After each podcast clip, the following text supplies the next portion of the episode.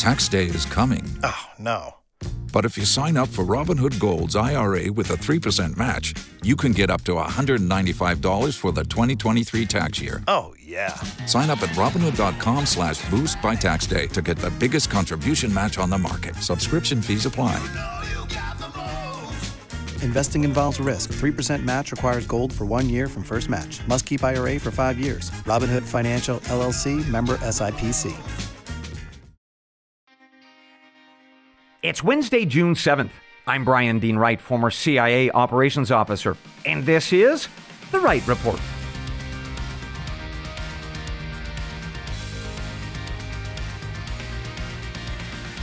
Hey, good day to you, ladies and gentlemen. Welcome to The Wright Report, your daily news podcast.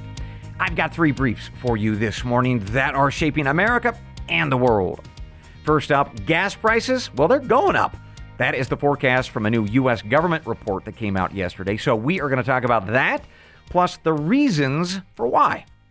Second, America's immigration fight continues to bubble up all around the country, with news this morning from New York, California, and Florida, where we have allegations of kidnapping by the governor of that state.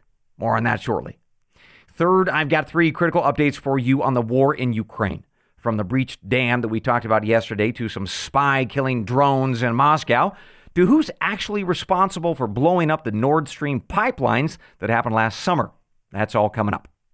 Later, we close out the podcast with a personal request, folks. It has to do with the future of the Wright Report and how you can help me shape it. But first, let's get to our top story of the morning. The U.S. government announced yesterday that prices at the gas pump, well, they're probably going to go up. So here is what we know and why, based on reporting from CNN and Morningstar Research. On Monday, the oil cartel OPEC Plus announced a cut of about 1.4 million barrels of oil per day. Now, the biggest cut would come from the country of Saudi Arabia, which plans to slice around 1 million barrels per day just on their own. And that plan by the Saudis is going to start on July 1st, lasting for at least one month, but possibly extending throughout the summer and fall. Now, the Saudis are doing this because they would like to see oil prices go up to at least $87 a barrel from the current $75, give or take. Although they would really like to see that number go higher yet, closer to $95 a barrel. And that's because the Saudis have billions of dollars of domestic spending to pay for on things like updated airports. They're working on some of their downtowns. And they've got a project called The Line. It's a 100 mile long skyscraper so, to make themselves some money, the Saudis are cutting supply, hoping the barrel prices will go straight up. So, what does that mean for you? Well, the U.S. Energy Information Administration said yesterday that in the short term, there shouldn't be much of an impact at the pump, a few pennies per gallon of gas. But by early next year, you should look for upward pressures on prices to be around 10% per gallon. Now, interestingly, the Saudis and oil analysts are saying that they're not so much worried that American oil producers might step up and pump more. Now, there's a few reasons for that, but most especially, the market expectation is that the Biden administration will limit any material expansion of U.S. production, all because of their commitment to solar and wind power. So, as ever, I will keep an eye on this and watch for additional changes to global oil supply and demand, especially in China, because as of last year, the Chinese were the world's largest importer of crude oil products. With that, let's move on to our second brief this morning. We've got updates on America's immigration crisis to talk about. And it's prompted by a report that came out yesterday of Biden officials claiming some pretty big drops in the number of illegal migrants crossing the border since they abandoned the immigration rule known as Title 42. But before we get to that, let's start with an update in New York, where, according to the New York Post, the city mayor, New York City Mayor Eric Adams, is planning to shift illegal migrants from hotels to religious locations like churches and mosques, and then eventually to private homes. But before we get to that plan, which was announced on Monday, I want to remind you of this fact. There are about 50,000 illegal migrants and asylum seekers currently in New York City. Now, that has been a very expensive burden for that city. Mayor Adams claims that he has spent about $1.2 billion so far on supporting these illegals. and he anticipates that he is going to have to spend another 4.2 billion or so in the next year on things like free food and free medical care and free housing. Or as the city's management and budget office has said, that comes to around $380 per migrant per night. Well, Mayor Adams wants to lower that nightly figure to around $125 per night. And the way that he thinks he's going to do it is by first getting these illegal migrants out of hotels to faith based locations like churches and mosques. But then he wants to sign up private citizens to house migrants, offering them, well, $125 a night for the trouble. Well, so far, the mayor has secured about 50 religious locations that have agreed to host around 20 migrants or so each night. By the way, all single adult men. And now he's working on the next step of that plan, which of course is to house these single adult men in private homes. And there are some city rules that he's going to have to get around or juggle, but he plans on moving forward with this private placement as soon as possible. So that is the latest out of New York City with single men moving into private homes. I'm sure nothing will ever go wrong with this plan. All right, with that, enough sassiness. Let's move on to, uh, well, California, specifically the city of Sacramento, where leaders there are saying that migrants are being sent to their city without the illegal migrants actually consenting. And it is all because, the allegation goes, Florida's Governor Ron DeSantis is tricking them into travel via kidnapping. So here's that story as reported by the LA Times and the Washington Examiner. So last Friday, a group of 16 illegal migrants were flown on a charter jet and released at the Catholic Diocese in Sacramento. They had actually started their journey when they crossed over illegally in Texas. Then they caught some buses to New Mexico and then a mysterious flight to California. Now, there was some confusion as to who had actually chartered this flight. Uh, city officials in Sacramento weren't sure. Well, then again, on Monday, another chartered flight landed in Sacramento, and this time it dropped off 20 more illegal migrants. But by that time, officials had a little bit better idea of exactly what was going on. According to California's Governor Gavin Newsom and the state's Attorney General, the migrants had documents showing that their flight was arranged through the Florida Division of Emergency Management, right? And that agency actually has a program to relocate migrants from all around the country, not actually just in Florida, but including states like Texas. And it sends these migrants to places that they say they want to go to, like California.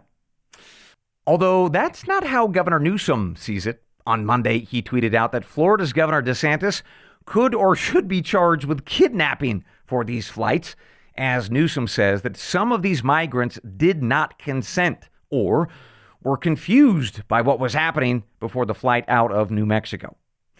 Well, late yesterday, Florida Division of Emergency Management responded to that allegation by saying, look, yeah, the state was behind the flights, but the quote, Florida's voluntary relocation is precisely that voluntary.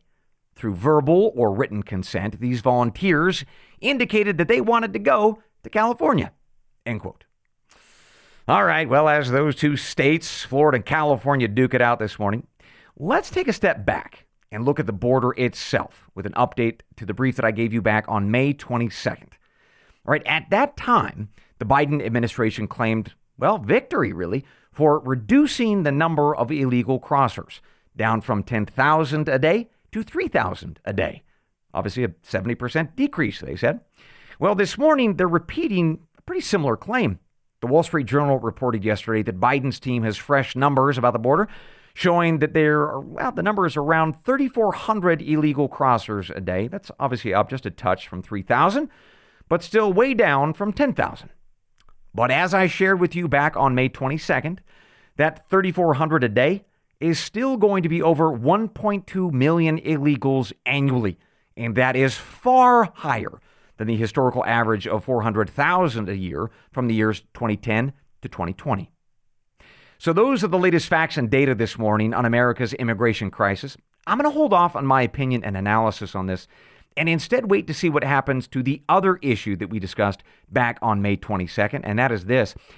There are 62,000 illegal migrants who are parked in Mexico this morning, and they're waiting to see how these new Biden immigration rules shake out. Well, depending on what they decide, it is going to shape whether this situation goes from bad to worse or just really, really bad. With that, let's take our first break of the morning. Enjoy the following messages from our sponsoring partners, and then in about a minute, we'll be right back. Friends, I'm excited to tell you about Ark Seed Kits, like Noah's Ark. And here's why I'm excited. On the Wright Report, we talk a lot about two things. We talk about your pocketbook and how to save you some money. We also talk about preparing for global events, like how we could find ourselves at war in Asia. Well, with ARK Seed Kits, you can address both of those concerns at once. The all in one seed kit helps you grow your own food for life. It has over 65 varieties of fruits and vegetables, sprouting from 50,000 heirloom seeds. And let me tell you why that is so important. Heirloom seeds last year after year. Each crop helps you grow the next. But that's not true of 95% of most seeds that you buy. Those last only one year. That's why heirloom seeds from ARK seed kits are so great. It's a lifetime of food security. So go to arkseedkits.com. Again, that's Ark, like Noah's Ark, and buy your heirloom seeds today. And if you do, make sure you use promo code WRIGHT, like my last name, W R I G H T, and that'll get you 10% off your order. So go to arkseedkits.com, promo code WRIGHT, and invest in good food and a bigger wallet for life. Welcome back to the Wright Report. Let's continue with our briefs this morning with a pivot towards international news. And our focus this morning is on the war in Ukraine, with three key updates about first, that destroyed dam that we discussed yesterday, plus second, a drone attack in Moscow. Turns out it was targeting Russian spies. And third, the bombing of the Nord Stream pipeline last summer. Looks like we have a new suspect to talk about. But before we begin, if you're looking for a new reason to care about, well, this ongoing war, how it could affect you and your family, well, here it is. Wheat prices shot up yesterday, same too with corn. And that's because when the dam burst, it flooded crops and likely ruined some farm ground for decades. So let's talk about what we know this morning, as reported by BBC News, Reuters News Service, and U.S. News and World Report. And we start off with the latest on that ruptured dam near the city of Nova Kakhovka. The number of dead is unknown at this hour, but some 80 villages have been completely wiped out. Around 40,000 civilians have fled, and the key city of Kherson has been flooded in many neighborhoods. Now, to give you a sense of how much water we're talking about that's being released, the dam holds back a reservoir about the size of the Great Salt Lake in Utah right? So that's how much water we're talking about that is quickly evacuating itself downstream, causing a shocking amount of flooding and damage. Meanwhile, the canal system that tapped into that reservoir and provided irrigation to farmers, especially to the Russian controlled Crimean Peninsula, well, those canals are dropping to a trickle. That is according to the Russian government, who took video of that yesterday. And speaking of the Russian government, the Kremlin blamed Ukraine for the dam's destruction because allegedly Ukraine's forces were not performing well in the northern part of the country, and they wanted a well distraction from the news cycle. Meanwhile, President Vladimir Zelensky of Ukraine said that's a bunch of hogwash, that it is Russia who is to blame, labeling the dam breach, uh, quote, the largest man made environmental disaster in Europe in decades, end quote. And he's certainly right there. We have reports of at least 150 tons of oil that were somehow released when the dam ruptured. There are also decades of chemical and other pollutants that had accumulated on the reservoir's floor that are now spreading across thousands of acres of fertile farmland in what is known as Ukraine's breadbasket. Right? It is home to its many exported acres of wheat and sunflowers and other ag products. And because of that damage, from the flooded crops to a future of polluted soil, well, commodity prices jumped yesterday, as I mentioned earlier, for both wheat and corn. Now, I should note that wheat prices in particular were pretty jumpy yesterday and over the past week because of some additional news out of China and Australia. Now, more on that in future briefs, but just for now, you should know that both of those countries are experiencing some bad weather, and that is limiting their production, which of course means tighter global supplies.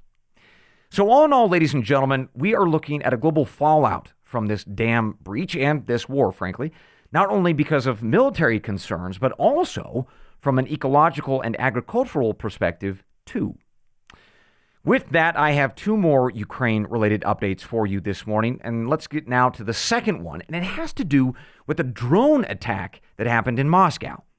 To refresh our memories, last Thursday I briefed you on a Ukrainian drone attack that occurred on a residential building or set of buildings in Moscow.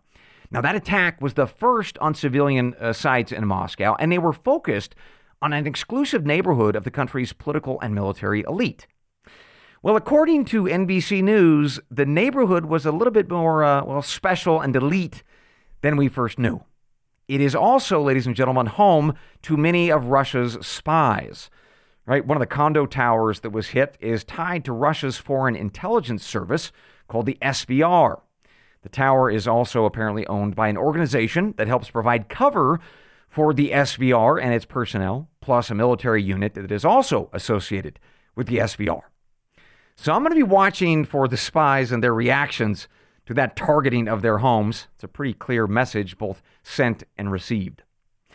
But the third and perhaps biggest update this morning is on the sabotage of those Nord Stream pipelines. As listeners may recall, those two natural gas pipelines delivered Russian natural gas to European buyers. But last September, they were bombed by unknown assailants, damaging three of the four pipelines and putting a pretty firm end to any hope that Russian gas could be turned back on anytime soon for European homes and businesses. Now, there's been a lot of speculation as to who did it. You know, Western governments were blaming the Russians, and the Russians, well, they were blaming the Americans mostly. Well, it appears that everybody should have been blaming the Ukrainians. So here's that update, as reported by the Washington Post, who used some leaked intelligence reports from the Pentagon to base their reporting on. By the way, you may recall that these reports first appeared on social media sites throughout this past winter and spring, these intel leaked reports. And they were, in fact, leaked by a U.S. National Guardsman who is now under arrest for sharing the intel. All right, with that caveat, let's go back, ladies and gentlemen, to late last spring or early summer. It was at that point that a human intelligence source, a Ukrainian national, apparently went to some European country, we don't know the name, and they shared this following plot. Right, a small team of Ukrainian special forces, six divers in all, planned to rent a boat and set sail for an area just above the Nord Stream pipelines. They would then dive, plant explosives, and depart pretty quickly before the pipes would explode. Now, the plan was hatched by Ukraine's military leaders, specifically the commander of the Ukrainian armed forces, a General Valery Zaluzhny. And now listen to this. None of these men, including the general, were going to tell their commander in chief, President Zelensky. Right? The plan would remain secret, even from him, all to give the president plausible deniability when it eventually happened. Well, when this unnamed European country got this tip from this Ukrainian source, they pretty quickly gave it uh, to the Biden administration, which had the CIA and NSA evaluate it. Right? That was midsummer right, early June of last year, well before the actual attack. Well, the CIA apparently had some misgivings about the source, but regardless, the Biden team got permission to share it with the rest of its European partners, to include the Germans. That was all before the operation eventually took place. Well, in the midst of this intelligence sharing, somehow Ukrainian military officials learned that their plan had been leaked so they changed some key parts of the operation, including the demolition date. Right? That went from June to September. Well, blow up the pipeline, they certainly did. Now, I should emphasize that once again, this report is coming from the Washington Post, which, based on my experience, has a very long history of being the media outlet of choice when the CIA or other intelligence agencies choose to leak information right? And these agencies do that usually in order, well, to shape public perceptions or to deflect attention. So we should absolutely keep that in mind this morning as we consume this latest news about culpability of the Nord Stream's destruction. Well, regardless, ladies and gentlemen, that is the latest out of Ukraine this morning, where, just to recap, we've got a busted dam, some spy killing drones, and a pipeline that was blown up probably by the Ukrainians, although we're not exactly sure. But regardless, what we do know for sure is that this war in Ukraine is growing more complicated, more expensive, and more dangerous with every passing day. With that, let me now pivot away from facts and data this morning to one final piece of opinion and analysis. So, for those of you who have been with me for a while, you might remember me talking to you, I think it was last October, about something that I called the tail wagging the dog.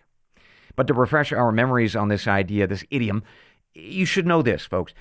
All countries, of course, have alliances, most especially during times of war.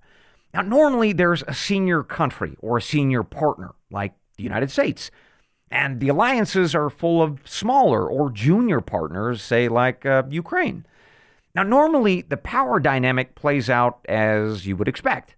The senior partner takes the lead, and the junior partner follows. In other words, the dog is wagging the tail. But sometimes a small country manages to gain leverage over its much larger and stronger partners, you know, outfoxes them somehow.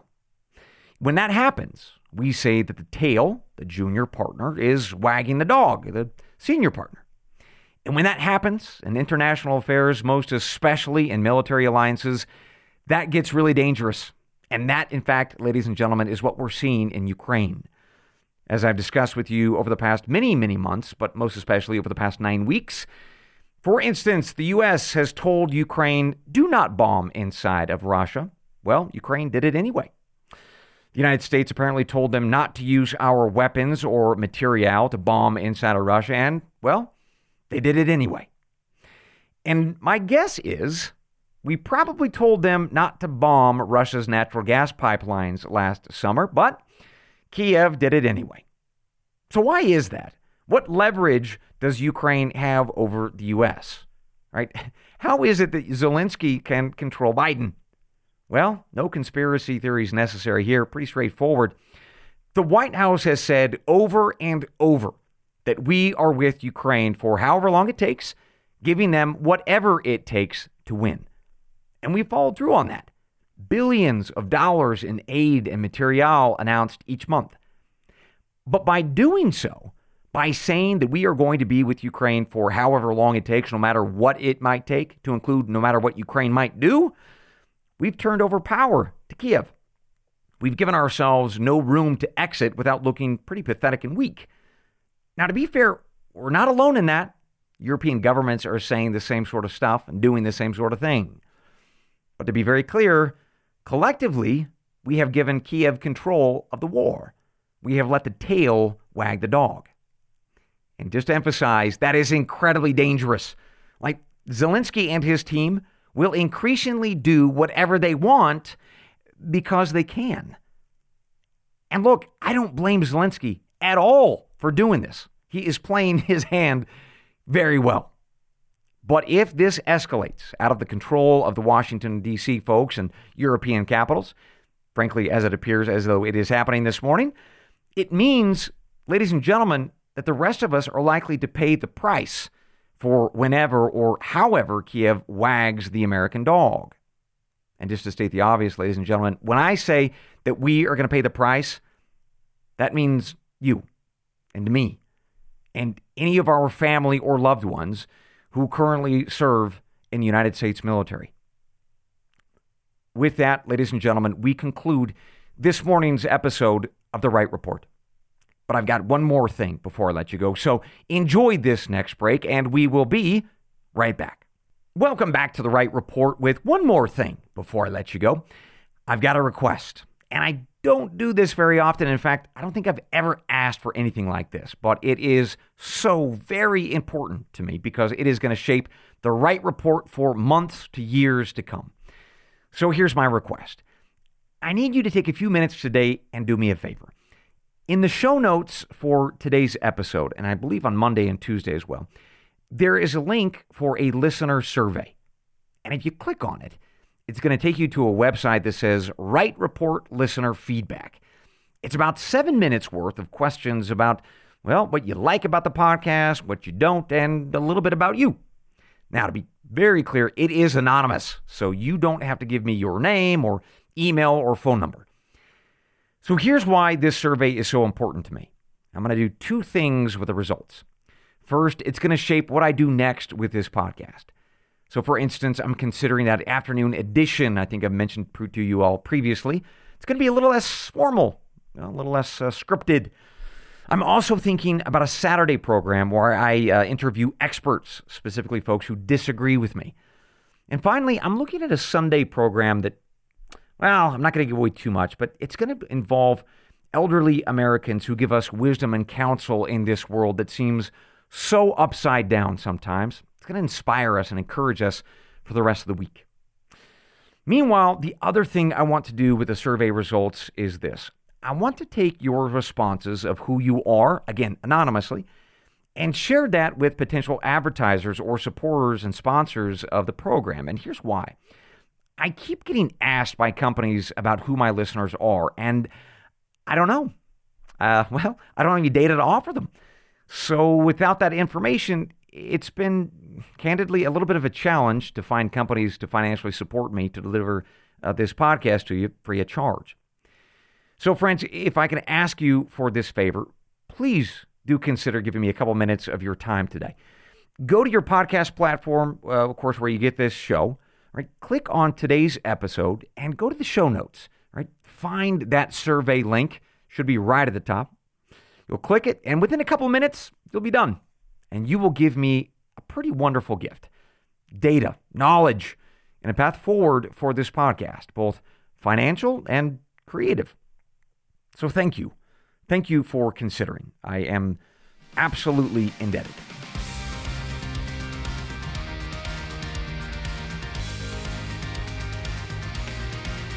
And with that, ladies and gentlemen, we conclude your morning brief. As always, I will see you tomorrow, God willing. Until then, I leave you with the creed of every good spy and every wise American.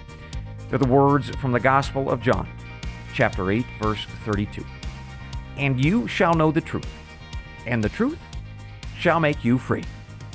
Good day.